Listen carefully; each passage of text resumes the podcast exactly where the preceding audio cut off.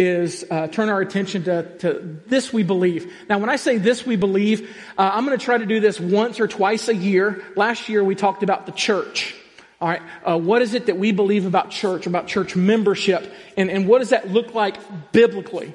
All right, today and for the next two more weeks, we're going to talk about the biblical understanding of marriage, the biblical understanding. Listen, this is a very important issue, and here's why. Biblically, you cannot read a book without it coming out, all right? It's just about in every book of the Bible. All right, you're going to experience a marriage and either the blessings or the repercussions of marriages that go well and marriages that aren't going so well, and obedience and disobedience. You see that throughout Scripture. And I believe it is so important because God actually put marriage together to show you an eternal truth. Okay? We're going to see that next week. All right. There's 6 main things I want to share with you, but for time's sake, I've broken it into 3 today and then 3 next week, and then we'll bow tie it all together on the 3rd week so that we can understand biblically what marriage is about. Now listen, when we talk about marriage, it is a hot topic, and here's why it's a hot topic. Because what I just said, marriage is extremely important to God.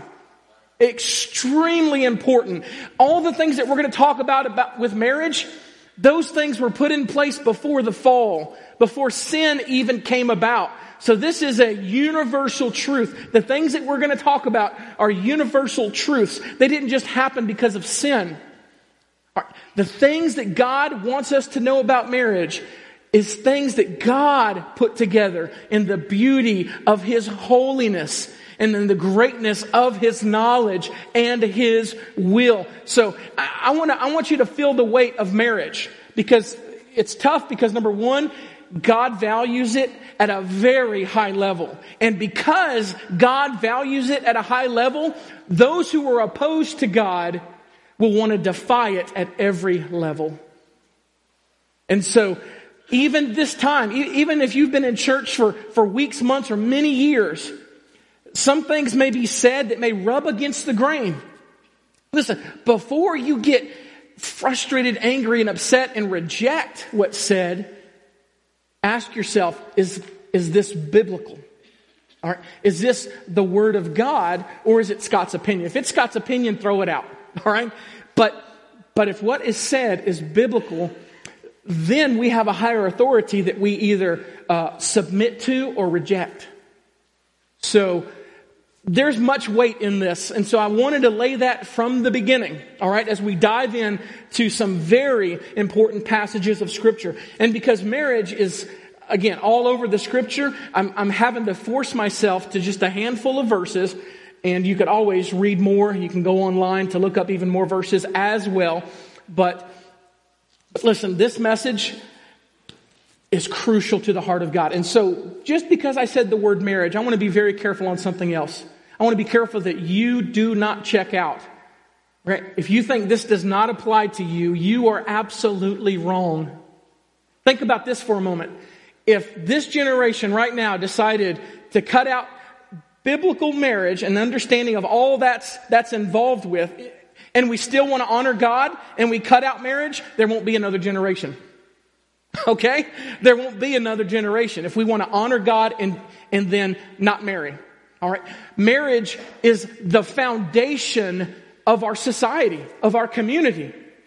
If Christians do not follow God in marriage, then we don't have a next generation. If we do it biblically. I know there's things outside of marriage, but I'm speaking biblically here. All right? So with that said, this message is for every one of you in this room, to the not yet married, to the no longer married, and to those who are right in the midst of the marriage journey. These 3 messages are for you. And another way I'm going to kind of condense or box myself in is I'm going to share with you the heart of this topic of marriage based on our statement of beliefs. Our church has a statement of beliefs in our bylaws. And most of it comes from the Baptist faith and message. For those that do not know, we are Buck Creek Baptist Church. We are a church affiliated with the Southern Baptist Convention. And so as a convention, what we do is we want to pool our resources together to be sure that all the nations have an opportunity to hear the gospel. And the thing that kind of ties us together is our statement of belief. Okay, are we going to believe the same things so that we can partner together, not just financially, but also spiritually? So here's what the Baptist faith and message, at least part one of marriage, mentions. All right, and it'll be on your screen. Marriage is what brings us together. No, I'm sorry. I don't know where that came from. That's, if you've not seen that movie, never mind. Okay. Marriage is the uniting of one man and one woman in covenant commitment for a lifetime.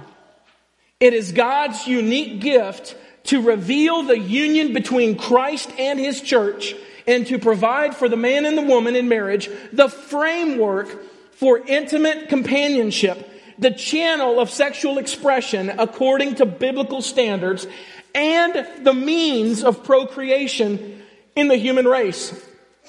The husband and wife are of equal worth before God, since both are created in God's image.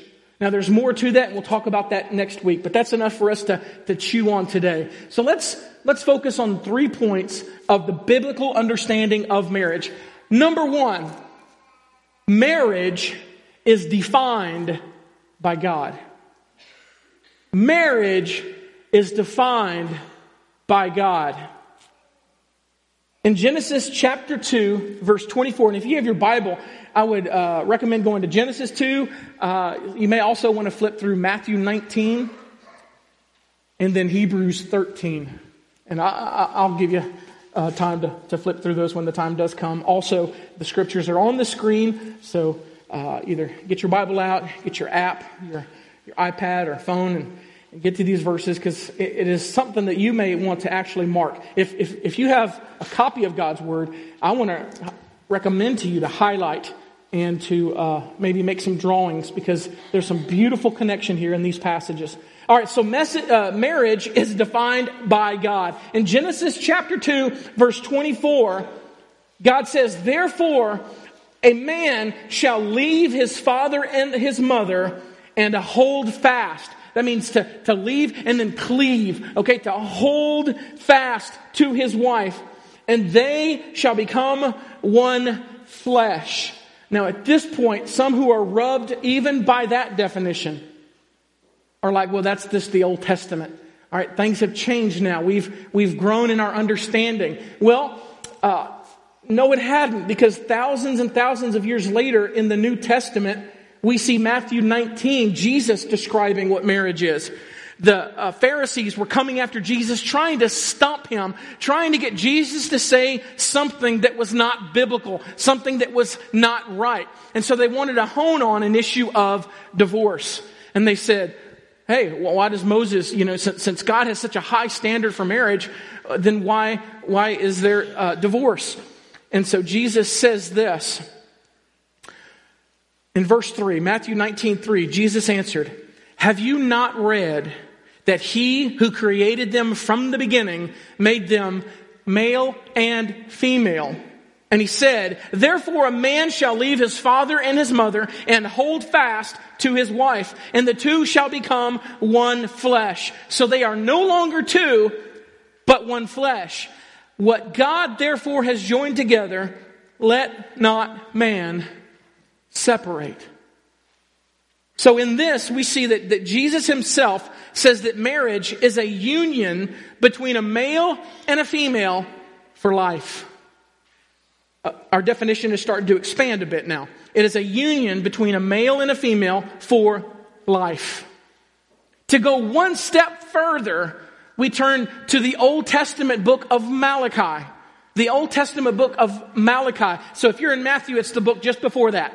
Malachi chapter 2, verse 14.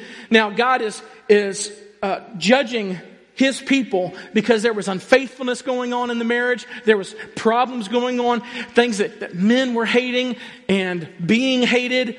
It was a very bad situation in the time of Israel, and God wants to make a beautiful point to those who are messing up their marriage. He says this in Malachi 2:14, "The Lord was witness between you and the wife of your youth, to whom you have been faithless.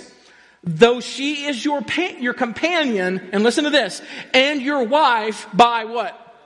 "By covenant." So now the definition has really expanded and solidified. So here's the biblical definition of marriage. All right?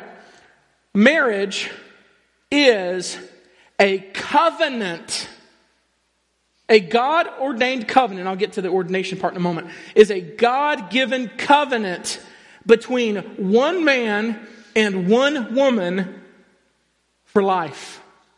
That is the definition of a marriage.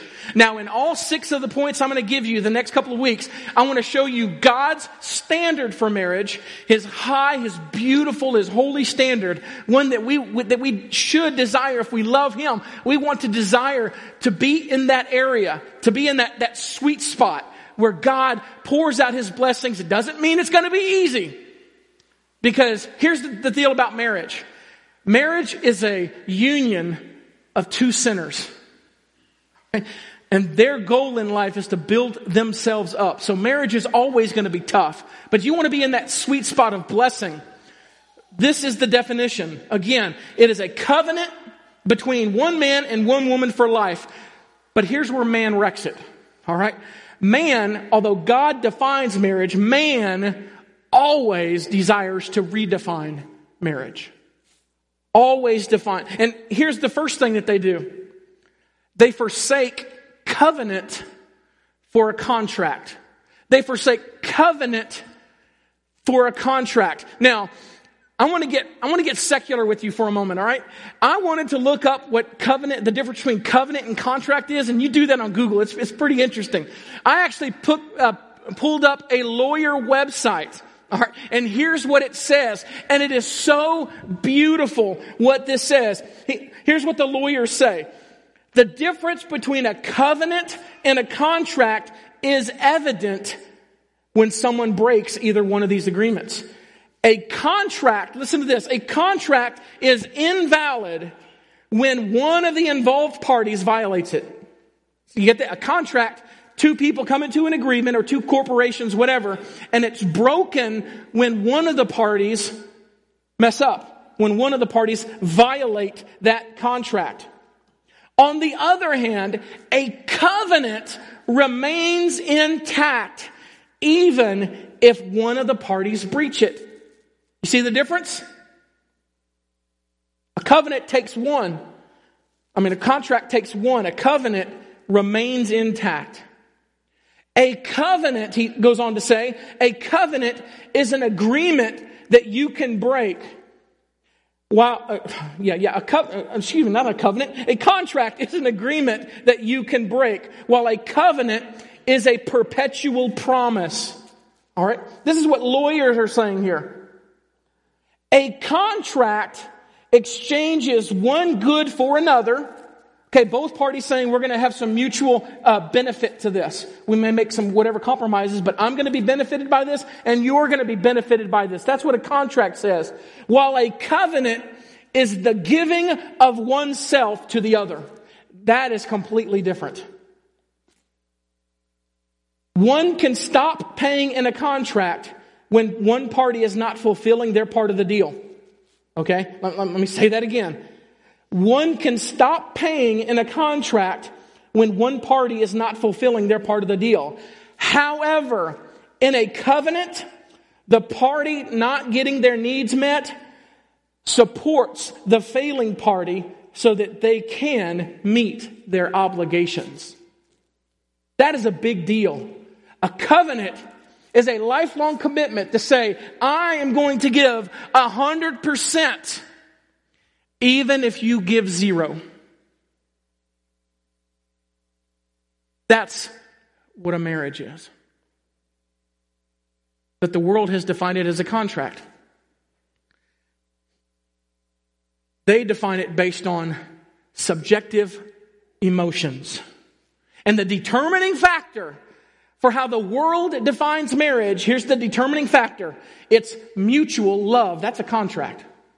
Mutual love. And however you define that. Because, listen, what happens when the love diminishes? Contract. The world has redefined marriage as no matter the gender. God had said male and female from the beginning. No matter the gender, no matter the parties or the number thereof.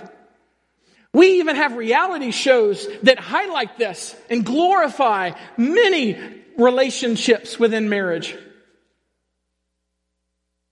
How about the social norms? It doesn't matter the social norms. I'm going to do what I want. Why? Because I love this person or persons. Nor do they have a limit on time. It's something that I can do until I don't want to do it anymore. That's how the world describes it. Now, at this point, marriage is a hot button. And depending on whether you're watching CNN or Fox News or any other kind of news station, you're going to get different ideals and different opinions about marriage and what should and should not be quantified as marriage. So I just want to make this statement. And I am not soft-toeing this. It may sound like it, but I'm not. Because here's what I've come to find out. Everyone in this room hopefully has a beating heart. Everyone in this room has real emotion. Everyone in this room is a person made in the image of God, that God desires above anything else that you would come to know Him as Savior and Lord of your life. No matter where your definition of marriage is. God's one priority for you is that you would know Him. That you would know Him as Savior and Lord. So I want to say from the onset, for those who are struggling with the definition of marriage, because you may be struggling with loving someone who is of the same sex as you. Listen, I am not going to deny that your feelings are real. I cannot say, no, you really don't love somebody. I don't have that power. I don't have that authority. Nor can I say that if you come to Christ today, that He will take away your temptations. I cannot promise you that.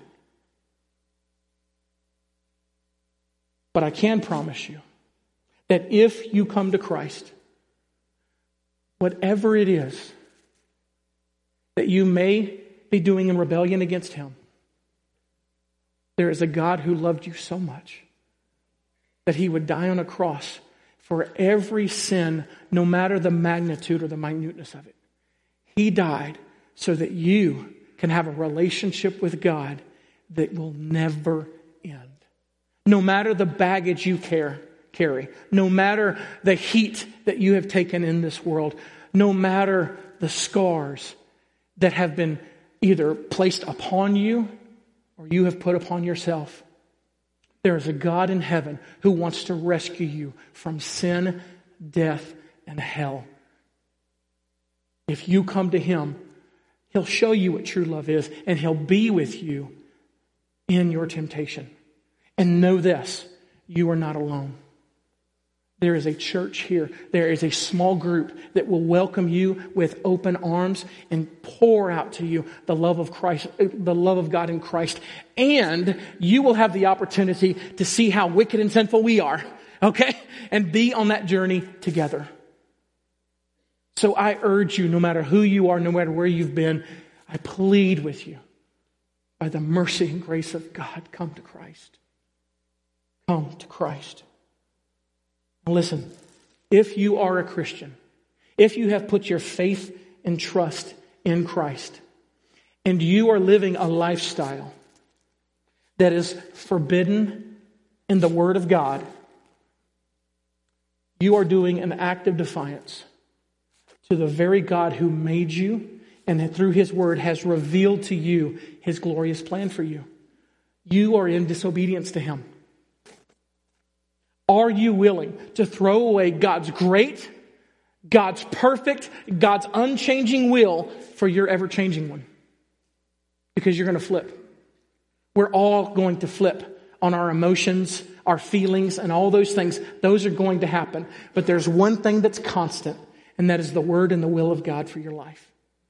Cling to that. I'll have more to say on this in a moment, but the next thing. Marriage is defined by God. Number two, marriage is ordained by God. It's honored by God. It's blessed by God. Of course it is. God invented it. Of course it is. As you're going to find out next week, marriage paints a beautiful picture of God's relationship with the whole church. Of course it is. Marriage is where even the Trinity is displayed for the world to see if we display it in the kindness and the goodness that God showed it to us. Marriage is ordained by God. Let's go back to Genesis chapter 2, and let's expand these verses a little bit. It's ordained by God. Chapter 2, verse 21 says this, "So the Lord God caused a deep sleep to fall upon the man, and while he slept, he took one of his ribs and closed it up in its place with flesh. And the rib that the Lord God had taken from the man, he made into a woman and brought her to the man. Then the man said, 'This at last is bone of my bones and flesh of my flesh. She shall be called woman, because she was taken out of man. Therefore a man shall leave his father and his mother and hold fast to his wife, and they shall become one flesh.'" Marriage is ordained by God. God is the originator, and God is the establisher of the covenant commitment of marriage. God is the one who gives the plan for marriage. He defines it, and He gives the plan. Many of us tend to think that God gave the idea, and humanity is supposed to perfect it.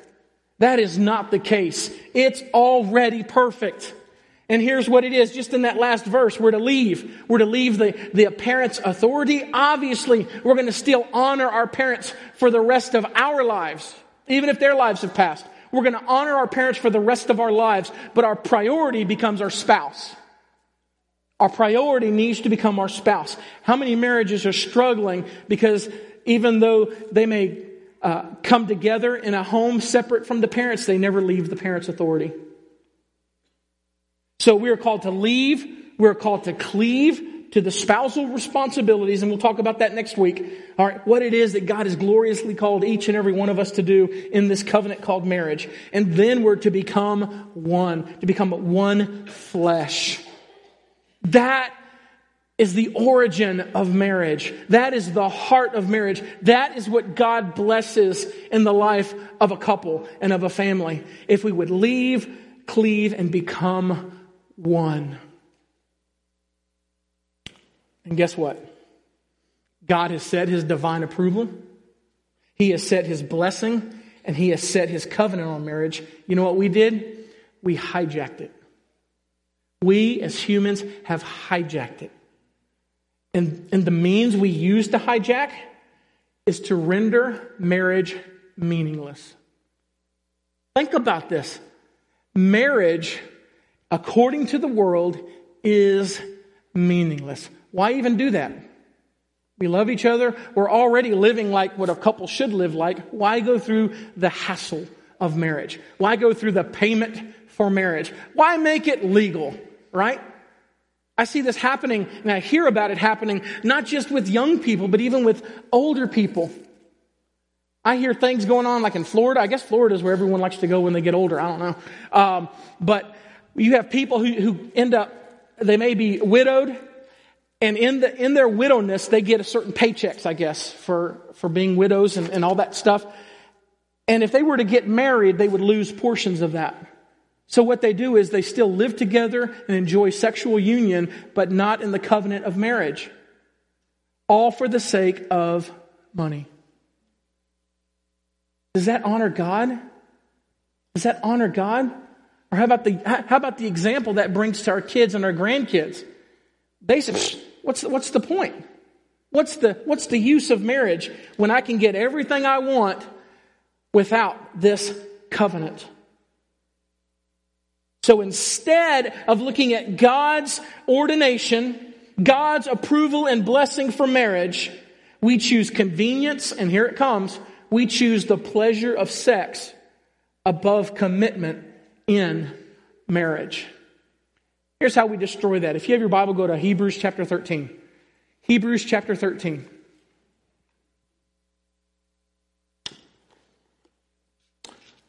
Talk about a circleable or underlinable passage here. Hebrews chapter 13, verse 4. This is how we hijack it. The writer of Hebrews says, "Let marriage be held in honor among all." I would circle that part. Let marriage be held in honor among all. So right here, when we choose to dishonor marriage, we are breaking the heart and the will of God.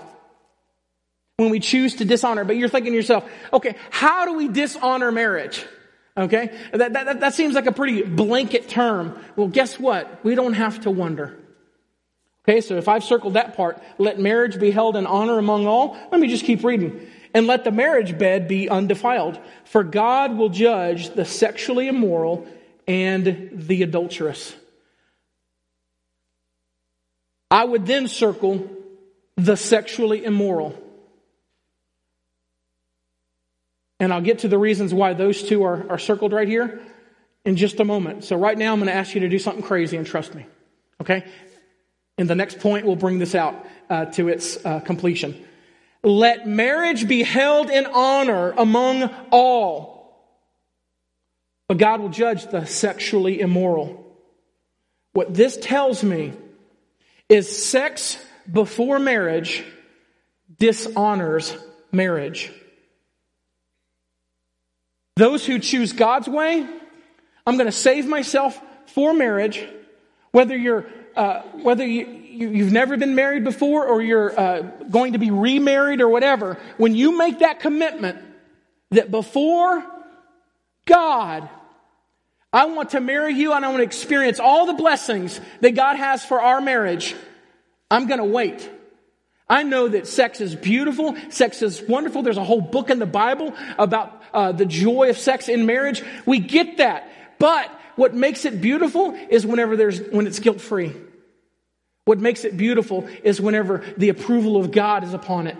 And what we see in the scriptures, the approval of God in sex is in the covenant of marriage. It's actually in the word sexually immoral. The word porneia is talking about sex outside of the bounds that God has established. And the bound that God has established is what? Marriage. All right? So, let marriage be held in honor by all. Listen, when we commit sexual immorality, we are dishonoring marriage. Because that's one of the beauties of marriage, is that I share a oneness, not just emotionally, not just financially, not just spiritually. And we'll talk about that as well, about a spiritual union in marriage, but also physically. All of those things come into play whenever you are married in the covenant that God has established. So sex before marriage dishonors marriage, and it dishonors the one who originated it.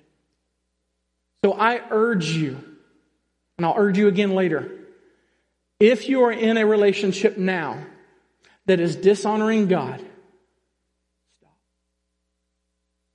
stop. Number 3, marriage brings completeness. Marriage brings completeness. We all want to be complete in Christ. And from a spiritual perspective, we have that. If you have come to know Jesus Christ, you need no other thing. But guess what? We live in a world that for some reason, even in the economy of God, we need each other. We need each other. Some of us, though, may be saying, well, that's not me because I'm gifted with celibacy. Listen, even if you have the gift of celibacy, think about how God defined the church, that you are a member of the body. Okay? Even if you're a celibate person, you may be a pinky toe, or you may be a liver, or you may be a neck, or whatever the case may be of the body, but you need us and we need you. We are created for community. So even if you're celibate, and even if you believe that's God's gift upon your life, we still need each other for completion. So let's go to Genesis 2. Let's expand a little bit further. Let's start in verse 18. So marriage is defined by God. It is ordained by God. And number three, marriage brings completion or completeness. Here's what the verse says.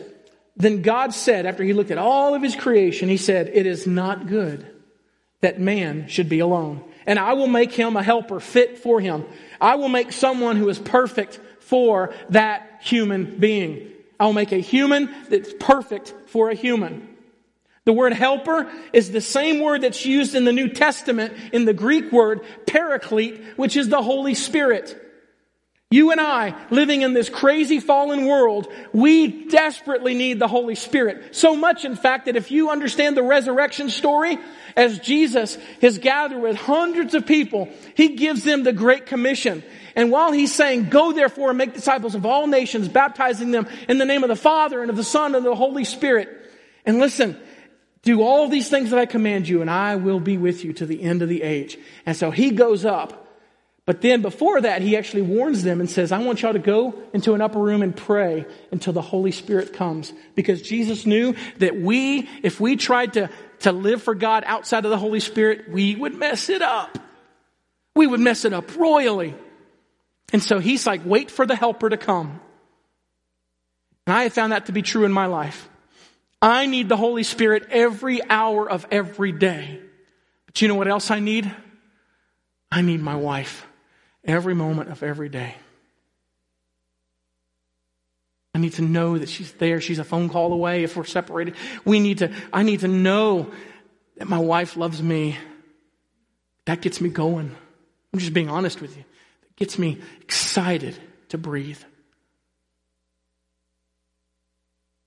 And he says, it is not good that man should be alone, but I will make him a helper fit for him. The word fit means suitable. Basically, it's, I need someone just like me. Meaning equality there is what it's saying. A helpful fit for him. Exactly what we need, each other. I cannot do life alone. One commentator says, men without female companionship and partnership, we could never fully realize our humanity. And it's the same for women. Women without male companionship and partnership, again, whether it's church-wide or it's in the covenant of marriage, we could not fully realize our humanity. We can't do it. So God makes this beautiful statement. It's not good for man to be alone. Look at verse 19. Now let's bring this to fruition here. Now out of the ground the Lord God had formed every beast of the field and every bird in the heavens and brought them to the man to see what he would call them.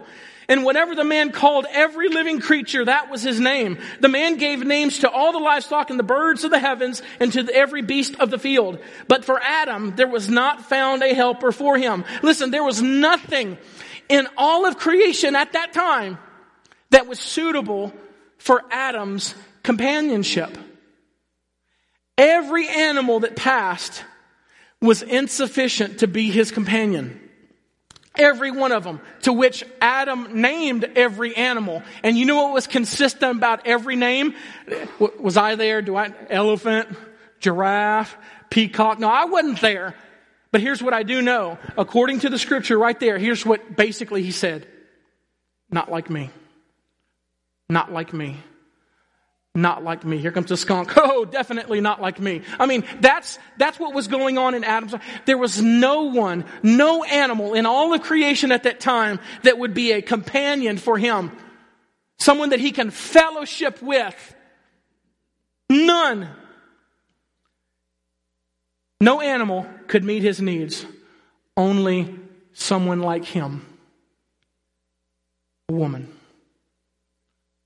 Women, we can't live without you. And to the women, hopefully you'd say the same. Hopefully. With that said, look at verse 21. God seeing the dilemma. So the Lord caused a deep sleep to fall upon the man, and while he slept, he took one of his ribs and closed it up with flesh. And the rib that the Lord God had taken from the man, he made to a woman. And brought her to the man. We'll bring that out more next week. Then the man said, this is at last. Now, someone is coming before me. None of the animals could do.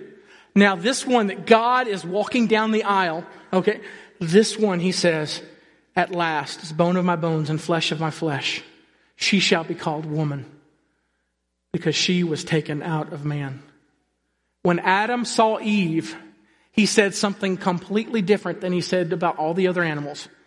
Not like me, not like me. When he saw her, he said, like me. Like me.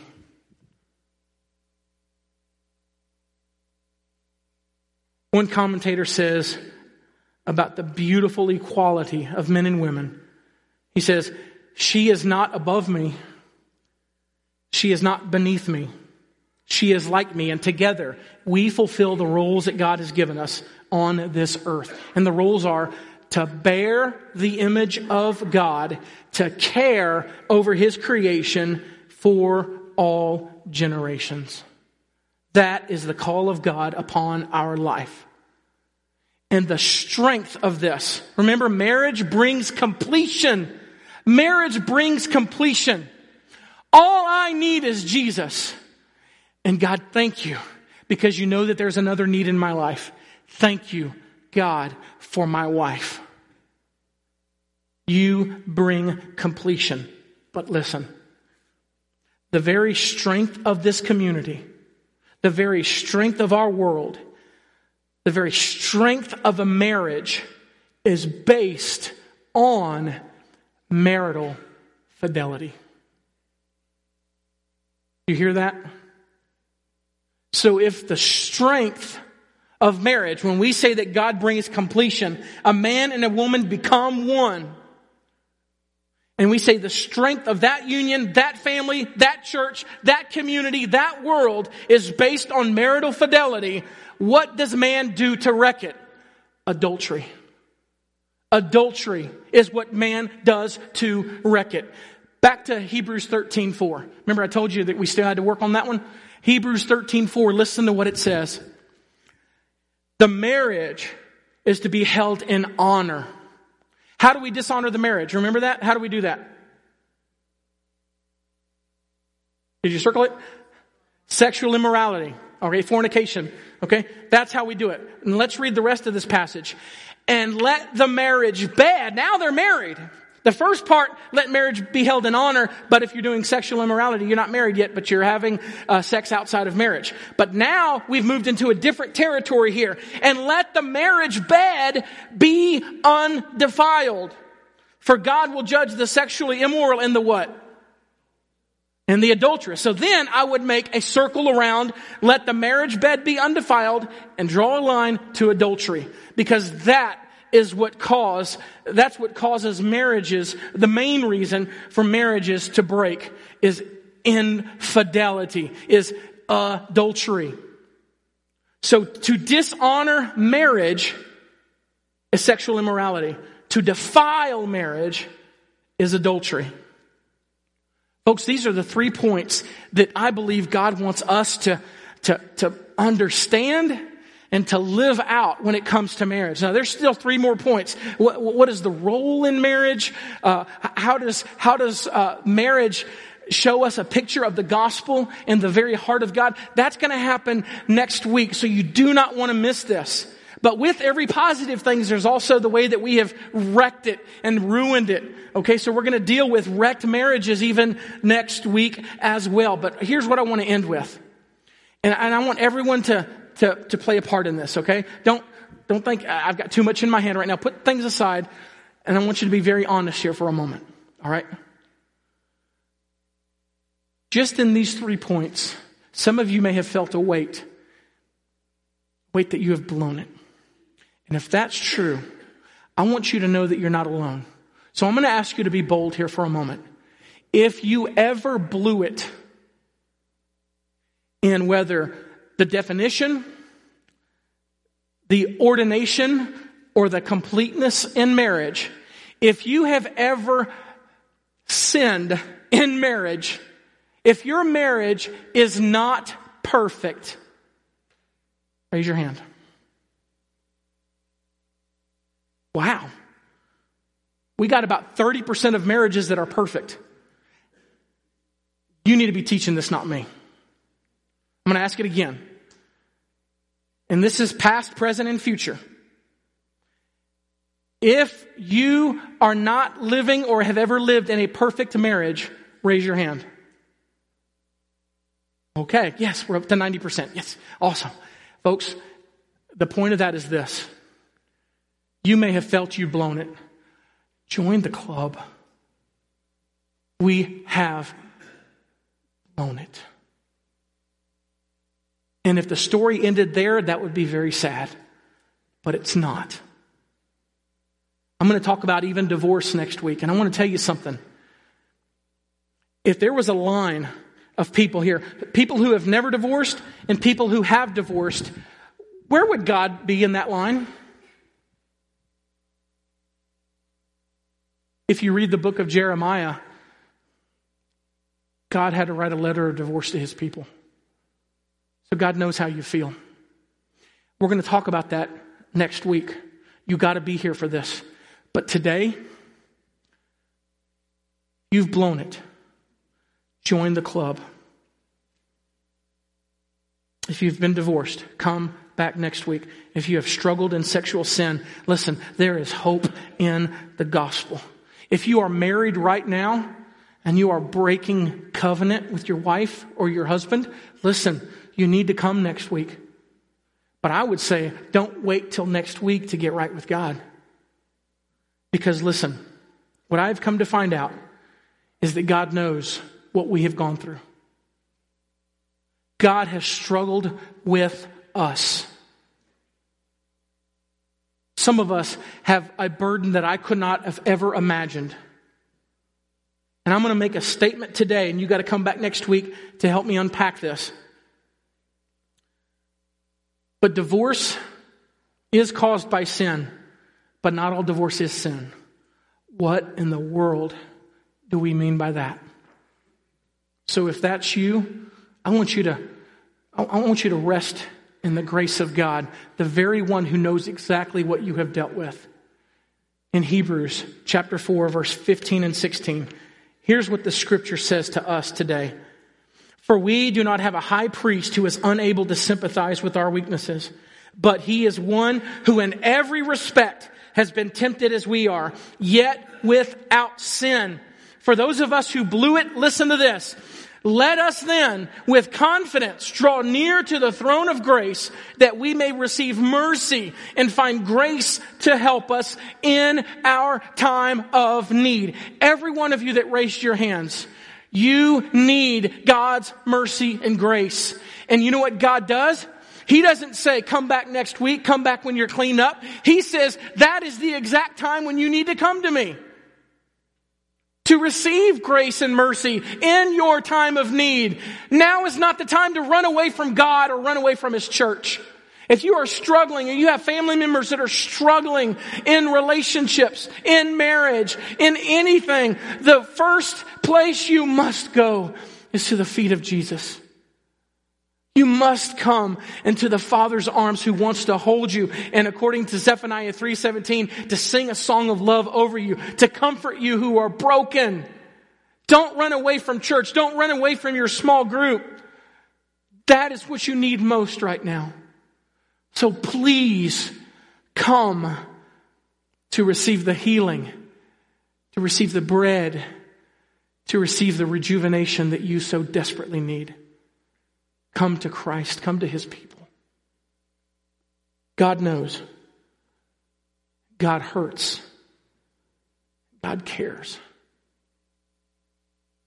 And listen, if you would be so bold even today, we have our invitation to come up to the altar. Here's what God's word says about if any of us have ever failed. If any of us have ever failed. In 1 John 1:8, if we confess our sins, He is faithful and just to forgive us our sins and to cleanse us of all unrighteousness. That's what God desires to do in your life.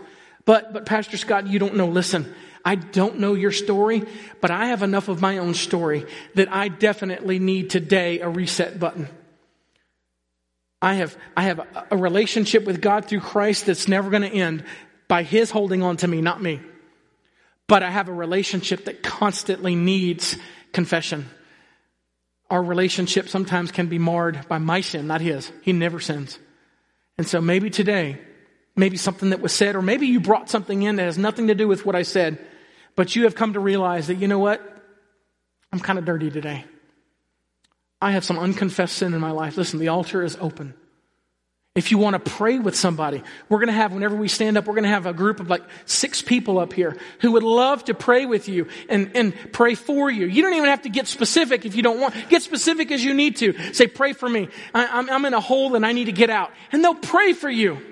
Some of you may have realized, listen, I'm praying to a God who doesn't hear me because I don't have a relationship with him. Listen, you come to these 6 people, men and women, and what they will do is they'll show you the truths in God's word of how you can know that you have a relationship with God by trusting in his son, Jesus Christ, who died for every bit of your sin, past, present, and future, so that you can have eternity with him and forgiveness of sin. Listen, this message, marriage, yeah, it's a picture of something much bigger than you think. So what we need to do is stop creating it on our own, creating our definitions and thoughts, and submit to the one who already